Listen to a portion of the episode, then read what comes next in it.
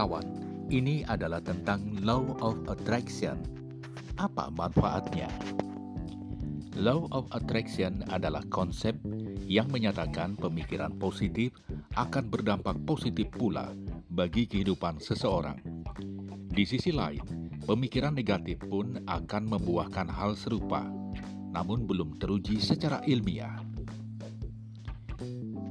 Filosofi hukum ketertarikan atau law of attraction berakar pada pemikiran positif akan berdampak positif pula bagi kehidupan seseorang. Di sisi lain, pemikiran negatif pun akan membuahkan hal serupa. Artinya, bahwa pemikiran merupakan energi yang bisa menarik hal-hal di sekitar. Aspek yang tercakup di dalamnya pun beragam mulai dari kesehatan, hubungan, dan juga finansial. Namun bukti ilmiah yang mendukung hal ini masih sangat terbatas. Beberapa prinsip universal yang mendasari law of attraction di antaranya. Menurut hukum ini, hal-hal yang serupa akan tertarik satu sama lain. Ini adalah tentang kemiripan saling tarik-menarik termasuk seorang individu yang merasa lebih nyaman dekat dengan orang sepemikiran. Prinsip ini berlaku untuk hal positif maupun negatif. Ketika seseorang cenderung berpikir negatif, maka pengalaman negatif juga akan mendekat. Di sisi lain, pemikiran positif akan mendekatkan dengan hal yang diinginkan. Keberikutnya adalah kehidupan dan pikiran yang terisi. Ada juga prinsip nature abhors a vacuum, yang berarti pikiran dan hidup akan selalu terisi. Tinggal bagaimana seseorang mengisinya, apakah dengan hal positif atau negatif. Sangat ditekankan pentingnya mengisinya dengan hal-hal positif. Keberikutnya adalah masa kini selalu sempurna. Hukum ini juga fokus pada ide bahwa ada banyak hal yang bisa dilakukan untuk memperbaiki masa kini. Jadi, meski ada yang salah dari masa kini, hukum ini menyarankan untuk memusatkan energi pada bagian cara menyempurnakan momen yang telah dijalani.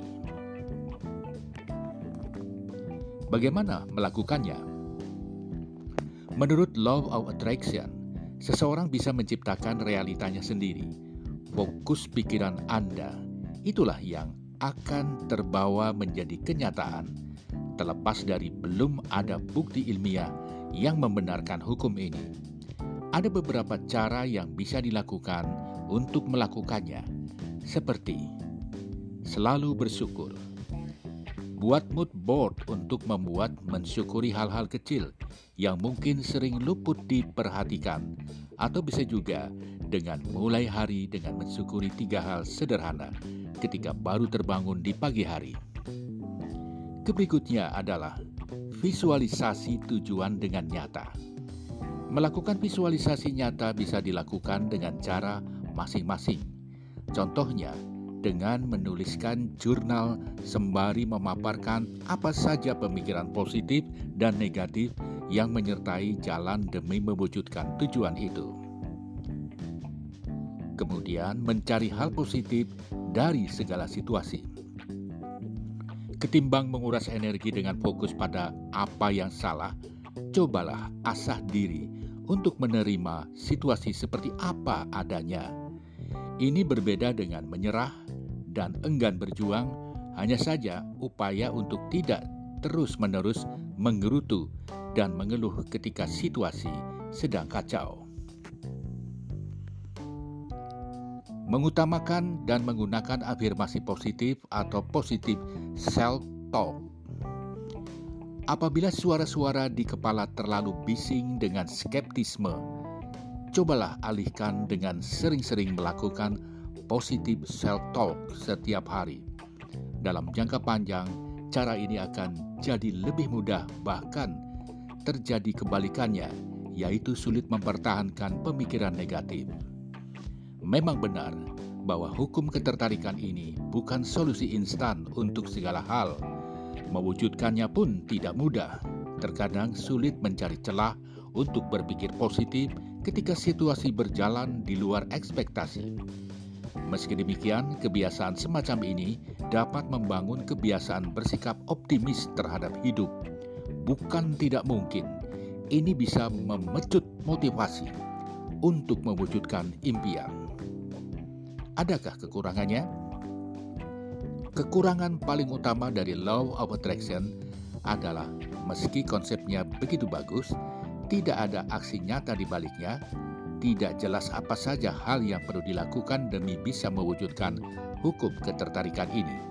Tak hanya itu, hukum ini juga menuai kritik karena orang-orang yang menganutnya bisa saja justru menyalahkan diri sendiri ketika ada hal yang negatif terjadi.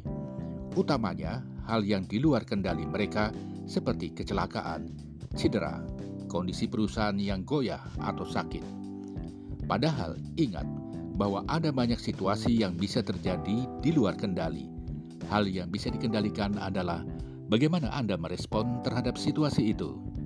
Di sinilah peran Law of Attraction untuk mengganti pemikiran negatif dengan optimisme. Hukum ini bisa menjadi sangat berguna karena memberikan kekuatan saat berhadapan dengan tantangan.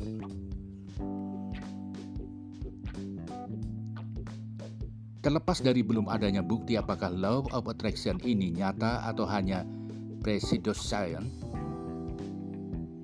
sangat mungkin hukum ini menjadi jalan untuk hidup bebas stres. Tak ada ruginya menjalankan atau menjajalnya sebagai mekanisme pertahanan menghadapi pemicu stres yang pasti ada setiap harinya. Untuk berdiskusi lebih lanjut seputar dampak stres terhadap kesehatan mental, tanyakanlah langsung pada dokter. Gunakan aplikasi kesehatan keluarga sehat 2 Download sekarang di App Store dan Google Play. Saya Bram Wijaya.